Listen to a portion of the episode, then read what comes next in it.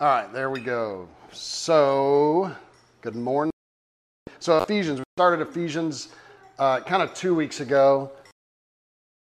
All of us here. I think it was just Dan and his family and us, and we just went over the background, uh, and Chad was here. We went over the background of Ephesians. So now we've done Ephesus, what it looked like in the first century, big trade city, remember? 150,000 people living there. Lots of sinfulness, very dirty place. Lots of sailors moving in and out. Mark knows what that's like. Sailors go into a city, we know what they do. They usually don't bring the gospel, they bring other things. Um, but big, huge human trafficking trade there, right? They've, so they've got worshiping strange gods, um, a, a, lot of things going on with kids that we would not agree with here, and uh, just a a pretty ratty place, but a huge, effective church ministry going on there that Paul has been to twice and is now writing a letter to while he's in prison uh, in Rome. And this is one of his uh, prison epistles. Um, and we went over the first verse last week, and uh, in order to speed things up a little bit today, so I know it seems like I'm going slow. I hope you understand that the reason that I'm going slow, well, going slow, the reason that I'm digging in one verse at a time is that it's really important to build that foundation for why Paul believes he is who he says he is, why Christ has sent him as an emissary, why uh, we believe that this word is true. Paul gets a lot of that theological information out just getting this letter, kind of his introduction and it's really important to dig in on that. And then we can kind of move forward from there. and uh, it's, it's amazing how much is, is packed in this thing. So last week, what we went over was Paul's an apostle, right? He's an apostle of Christ. So we knew, we know, we looked at the, the Greek and we, and we looked at how just because of the way the words are formed, we know that he comes from, he comes of Christ. It's not just a hey, I'm an apostle who's bringing you the message of Christ, but he is actually an emissary of Christ, just like he was an ambassador of the king. Like we send ambassadors from the president of the United States when an ambassador is in a foreign country and they speak, they speak on behalf of the president. So it is, it is that way. And now he's given this greeting to believers that he calls saints, and we talked about saints are saints because they are believers in Christ, not because a church sanctions them as a saint or at some point after a thousand years decides they did good things so they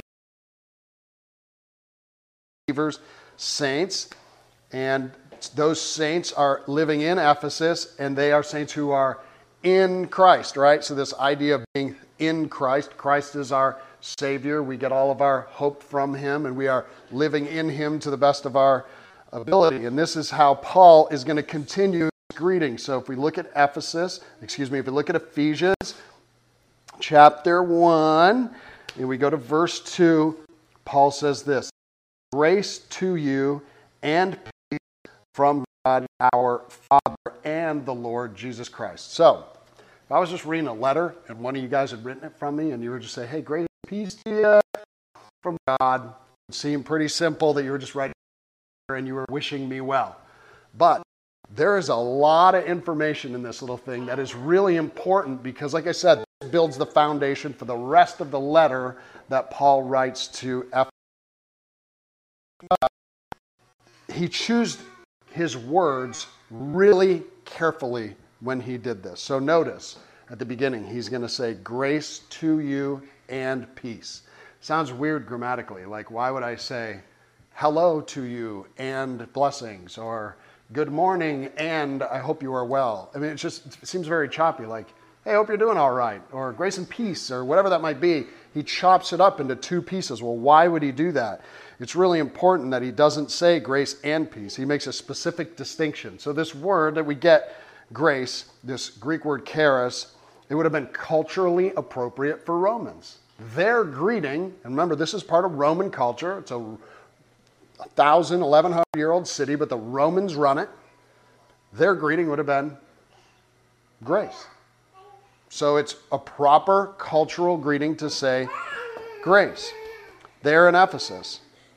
So the interesting part about this, this typical greeting, it would have become what we, what we would have heard in, in, in Latin as gratia plena. So, what it really means is to be full of grace. Um, this idea of peace that he separates from it would have also been culturally and religiously correct because if you think about it, Paul is not only a Roman citizen, what else is he? He's a Jew. He was born and raised a Jew. He even calls himself, when we looked at in Galatians, he calls himself a Pharisee. So he knows that he is Jewish and he doesn't set that aside. So, how do the Jews greet each other? Shalom. The word shalom literally means peace.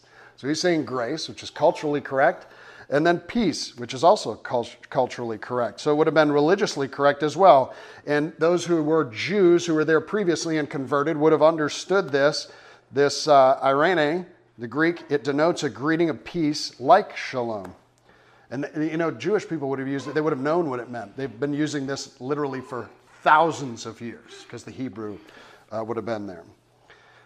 So, this greeting, and, it, and it's a parting also for the Jews, right? It brings along a wishing of being whole for Jewish people. It, it's whole, wholeness, restoration, making something complete. It's a true greeting of having God's peace in your life, this shalom, or in this Greek word, eirene. Um, but we also know there's only one thing that can make people whole, and that's God. So when Jews said shalom, they were really wishing God upon them.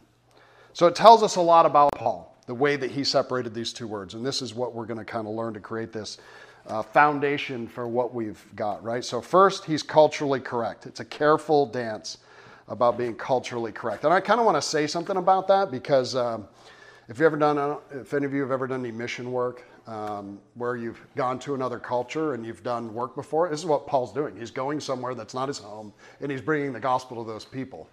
So, do you have to be culturally correct when you bring the gospel to people? well, I'd say, kinda.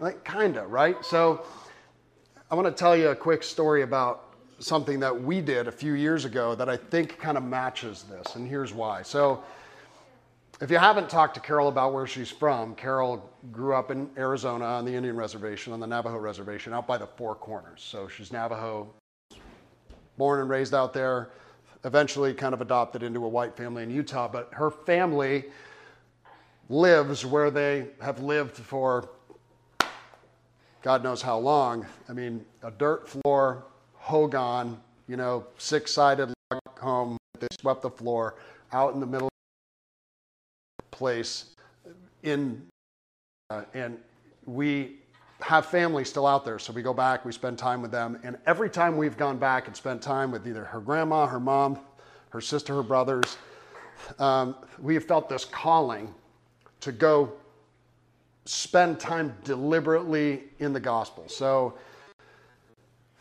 as many times we've gone, we've I wouldn't call it mission work, but we've been you know very open about our faith and shared shared the gospel with people. But when we lived out west, it was very regular. Now that we live here, it was like we needed to make some deliberate moves to go out there. So we partnered with what then was called Western Indian Ministries, which is called Across Nations now. And um, we went out to do just kind of typical mission work. And so we kind of made it both. It's a vacation because we get to visit family. We have family out there, but we also get to deliberately bring the gospel to other people on the reservation that we otherwise may not have met had we not partnered with somebody who had kind of the system in place to go out and reach people that were in need because they have things there like a church. So people will go to church and ask for things, right? I mean, people go and say, "My kids need shoes," or they have also have a school there, a school that has a lot of kids who are needy, and it's a Christian school, and they will go. And there are teachers who see things like, "Hey, you know, little Johnny hasn't had new shoes in three years, and his toes are blowing out of them. and she can kind of meet some of those needs. So we went out there, and one of the nights that we were there, we were having a conversation about um, bringing the gospel to people who are resistant to it. And this kind of sums this up. The people on the Indian reservation are culturally different, as you can imagine. Okay? And there's there's some sensitivity. If you look like me and you go out on the Indian reservation, you're going to bring the gospel to people, there's some cultural sensitivity because there's a history of churches going out there and taking advantage of people. There's also a history of white people going out there and setting up churches and then Navajo people taking over the churches and then taking advantage of people. So there's become this resistance to the church. But culturally, when you go out there, there are some things that you should understand when you go. So some of those cultural things are like, and my wife's looking at me in the eye right now, but if you go talk to people out there and you look at them and talk, they often won't look you in the face.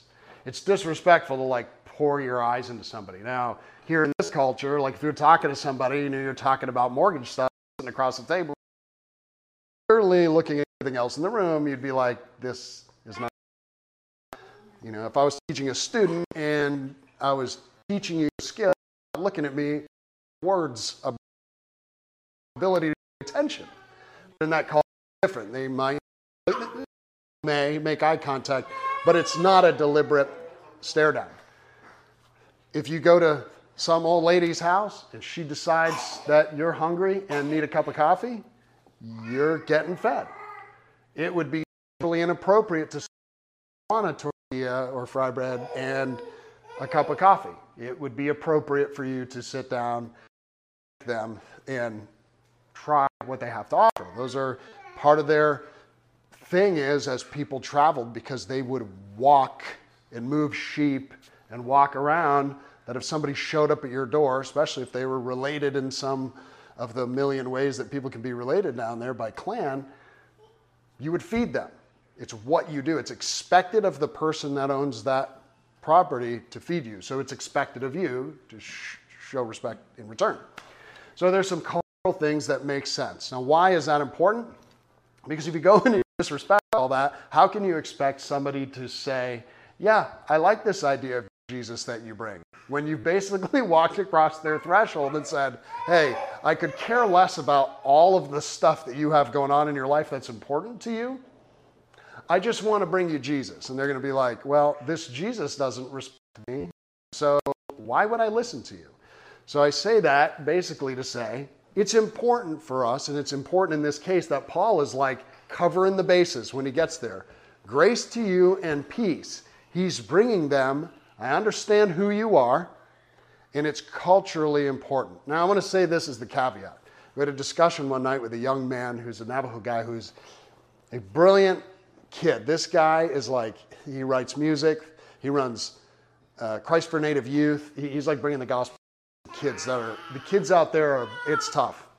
It's tough. It's bad. There's poverty uh, child abuse um, teenage pregnancy drug abuse drug trafficking human trafficking. I mean you, it's it, it's it's tough out there. It's really tough. And this guy is him and his now wife are working very hard to break some of that. But one of the things he said to me one night, because we had sent some missionaries out to bring, I think it was like some food and clothes to somebody's house, and this woman did not receive them well and just said, Hey, you can leave this stuff.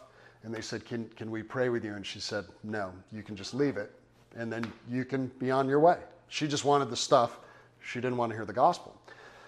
And they were a little set back because they're like, We don't feel like we were able to do what we were sent here to do. And I said, Did you tell them that you came there as missionaries on behalf of Jesus Christ? And the fellow said, Yeah, I did. And I was like, Then you've done enough. It's like, here's the thing we need to understand when we go somewhere to people that there is power in the name of Jesus Christ. And it is not up to us to convince people to believe. It is up to us to plant the seed, right? As Matthew in the in the parable of the sower, somebody plants the seed. So when you walk into his house. And what I had told him was if you walk across the threshold and say Jesus Christ and walk out, that seed has been planted. It is the power of the Holy Spirit to change people's hearts. It's not our job to go there every day and till it and water it and put fertilizer on it. Because typically, what happens when people put fertilizer on stuff, it ends up just being fertilizer. You following me?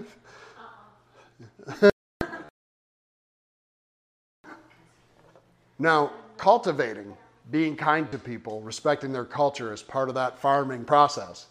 But when we plant that seed, it's literally the power of the Holy Spirit that does it. So we need to understand Paul brings this greeting it's the power of Christ. He expects to do the work, not the power of, of his words. So that's story. So he's culturally sensitive. That's the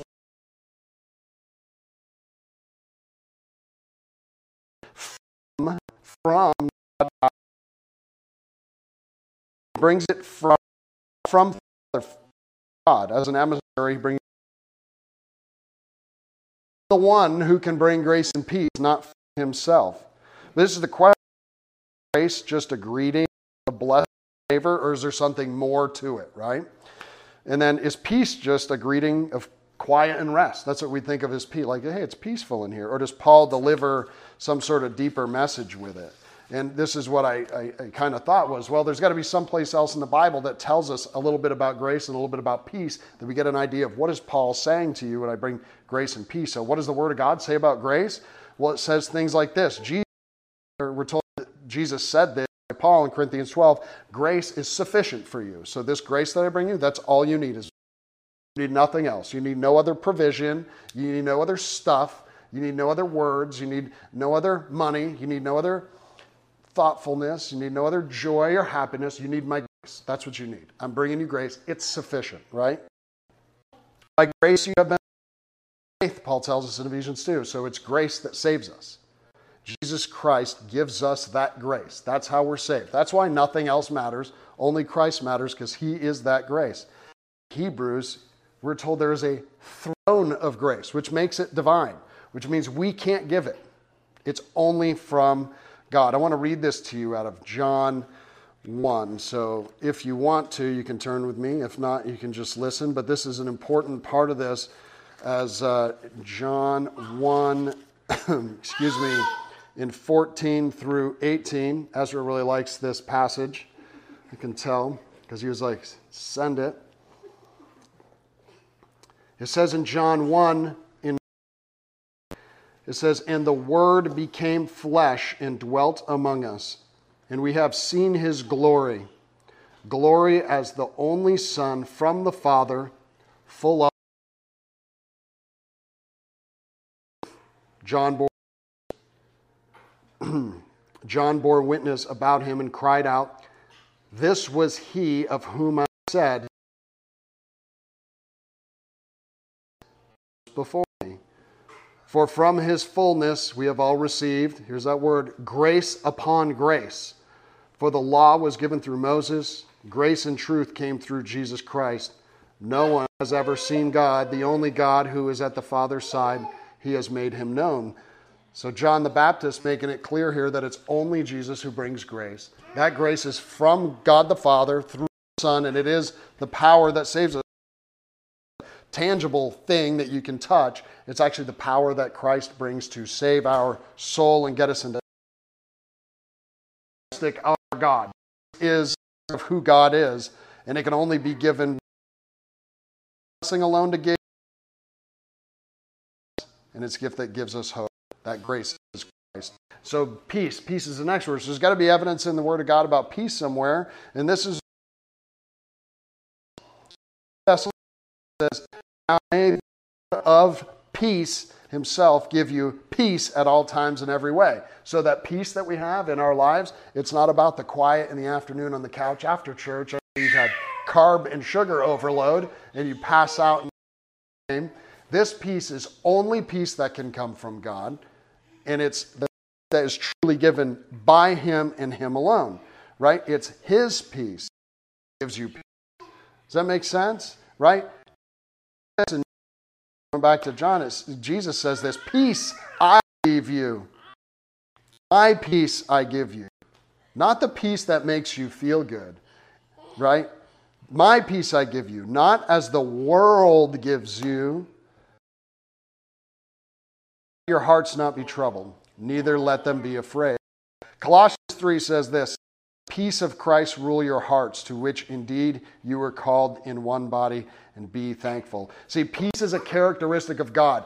People, this huge prosperity movement that's moving around the country right now. This whole like smiling Joel Osteen and whoever that weirdo is, uh, Steven Furtick, this idea that you can be prosperous and you're going to get money and you're going to feel better and you're going to get healed and everything's going to go well and we're going to raise our hands and feel good. Well, when you leave the building and all the bills stack up and the car breaks down and your wife leaves you and somebody in your life that's important dies and you turn back to drugs and alcohol and the world falls apart, that prosperity gospel does nothing for you. It does nothing. That's not peace in your heart. That's not even the peace that we're looking for. We're looking for the peace, right?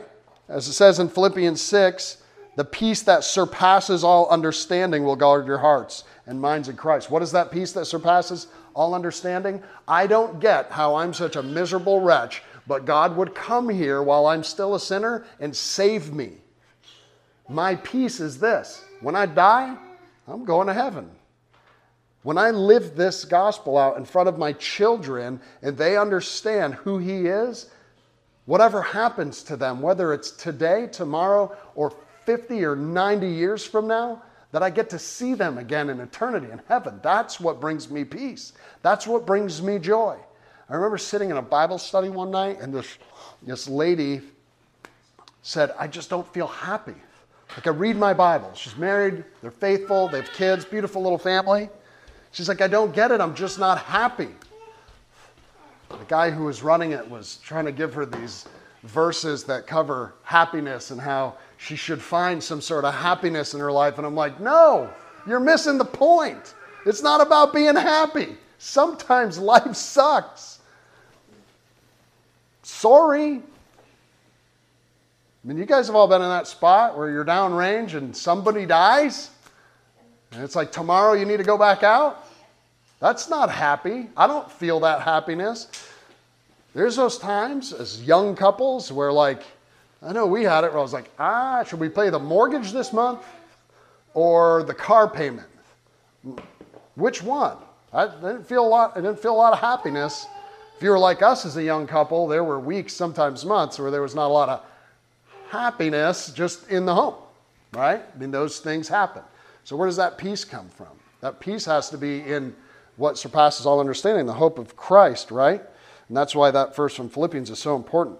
So, as part of this greeting that Paul gives us, it's a lesson in theology. This is what he's given us a big theology lesson. It's also a, le- a lesson in what's called the hypostatic union. Christ is fully God, fully man, hypostatic union, right? A lesson in two people of the Trinity, this grace and peace from God our Father who they would have known as the father of the Jews, but as also from Jesus Christ, who in this passage, he says here, from God our Father and the Lord Jesus Christ. That's a really important thing. So he calls him Lord. Paul uses this word kurios here. This word kurios, I'm going to give you a little some stats. For those of you who like weird, I like stats. Um, so that word kurios, Greek word which means Lord, it's used 748 times in the New Testament, just in case you're curious. So now, next time somebody says Lord, you can be, oh, 748 times in the New Testament. And they're going to be like, what are you talking about? That's really weird that you said that. And you're like, go look it up. There you go. And then you planted the seed, and then they become saved, and you've done your work. So that's the way it's supposed to work. So 748 times in the New Testament. Four times it's used just kind of miscellaneously. 12 times it's used to denote the word sir. 11 times for the word master. 54 times it's lowercase lord, like the Lord of my land, the Lord of my home. Remember, they use the word Lord differently. So, like Carol calls me the Lord of our house. That was not, only V laughed. That was actually a good joke. I thought it was good. Thank you. Appreciate it.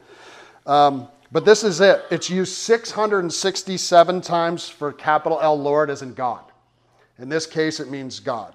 So when Paul says our Lord, Jesus Christ, He's saying God our Father, God, and Jesus our God. God, God, and Jesus, God. They're both God. That's what he's saying. They're not separate, but they're and. So they're two and they're one. They're both God, but they're both separate. You get me? Hypostatic union. Jesus, fully God, fully man. They knew he was man because he's going to talk about his manhood here coming up, but God and man. So, really important. This is an important thing because there are a bunch of religions around us that deny this. They deny the deity of Christ. This was something that happened in Irenaeus. Um, like first century, they were arguing this. By the time we get to um, the Council of Nicaea, it was the reason they had the councils. The deity of Christ was the basis for it. And then we get the Apostolic Creed out of that. So, who is Jesus? He's God. Um, a bunch of religions that set in cults that set Jesus aside as either the angel Gabriel or a created being by God. Jehovah's Witnesses, the Mormons, the Seventh day Adventists, I think, have some weird view on it. Muslims think that prophet, not God. Look, it's not one of these things where it's one of the minors and we can make our way around. No, if you say you're a Christian, Christ, you're not a Christian. I didn't say it, the Bible says it. That's it. Uh, and Paul was, uh, give him more credit, he was way better than me at this. And that's what he's saying. So he's making the case that this greeting comes to them from God the Father and God the Son. It gives this message power, right? Because he's saying, this is where I'm bringing the message from. It also means Paul, this is the recap, he's an apostle who's of Christ by the will of the a passage of grace and peace that comes directly through God the Son, Jesus Christ, and his Father. The cool thing about this is, and I'll wrap this up here, is God says, Paul says nothing about himself. I write a letter to somebody, typically, and, you know, and I wrote it to Dear Dan, greetings from me and my family. We are well. I am doing this for a living. This is who I am. Paul doesn't write his letter like that. There's nothing about Paul in this. He speaks nothing about himself. As a matter of fact, he actually gives the credit to his apostleship to God, not to his. He doesn't say, I am an apostle. You may see that on churches as we are at the buckle of the Bible belt. People will put, you know, apostolic church and the two apostles are a guy and his wife. You just don't go to those churches, drive by. They're not apostles. They don't read the text well enough. Send them to me, I'll give them a lesson. Um, but this thing he speaks is not his own validity. He speaks nothing about his own revelation. He brings the message that the but this is the point, I think, of this entire verse. It gives us perspective about our walk with Christ. Okay? In our walk with Christ, these are my questions for you. You don't have to answer out loud. I don't expect you to, but these are my questions. Unless you want to, Chad. You can answer out loud if you want. I know you gave me that look like says in our walk with Christ, recognize the position we're in in our relation to God. So as we walk, do we recognize who we are in relationship to our Creator? This is a tough thing, I think, to do every day. It's easy to think much of self. It's really easy to think these are the tasks I have to do. And I know we don't say it like, look how important I am. But we have a lot of stuff going on, and we tend to master those skills, and we forget there's somebody that's in charge and watching at all times. Do we recognize where our provision comes from, everything that we have or we do? When the AC is on when you get in your house out of your car and it's been 94 degrees all day, do we recognize that it is only through the power of His amazing creation that people have been able to get this technology moving so that we can sit inside of a beautiful home with air conditioning running and not be outside covered in flies in 100 degree weather? That we can have donuts, that our kids can have shoes and clothes that we can send them to good schools, that we have money to purchase food. Like all of these things that we just kind of take for granted. Like, you know what we should do this afternoon? Because we're too lazy to cook? We should order pizza. And we forget there's only one reason you're getting pizza it's because God allows it. I know most of you guys are well traveled. You've been there. Those people don't have anything. And God allows that too, for whatever reason, for them, right? We forget sometimes that it's only His provision that we have these things. And we need to put ourselves in a position where we recognize them and we're thankful. We're humble. Do we realize that any grace or peace that we have is undeserving? You didn't deserve any of it. You didn't earn any of it. You did nothing. I don't you loved your kids, loved your wife, made dinner every week, you cleaned the house. You did nothing to deserve the air conditioning, the new shoes, the cool job. You did nothing. None of it. None of it's good. And it was unwarranted that he gave you wasn't because of something you did. It's because of something he did. It's he's the one who bore his father's wrath, and he's the one who was on the cross, not you. Whatever you do is a response. That's it. And this is the part where it comes into your home. And I think this is really important. Do we read the Bible? Given to us by a holy God? Or is it just a book? Do we open it like, I'm going to open this and God's going to talk to me? God's going to give me truths for my life. God is going to reveal to me something tonight or this morning as I read that is going to do something to impact my daily walk my relationship with my husband, my relationship with my wife, my relationship with my kids, my relationship with my coworkers, the way that I pray, the way that I tithe, the way that I give money to charitable organizations, the way that I respond to people in times of stress? Do we read the book like it is actually powerful and that it gives us truths from God? Do we read it like it was given to us by a holy God, delivered by the pens of men who never recognized themselves as anything but messengers? All these people just gave it to us and they never said, Look at me. Is that the way we are when we deliver the gospel to other peoples? Do we believe like that grace that has been imparted to us was undeserved? Do we believe that it's undeserved? Do we live like that? Do we believe that the grace that we received came cost. And this, because it's not free. It's free to us, but it's not free. And we, it's so easy to forget that when we talk about this whole wrath idea.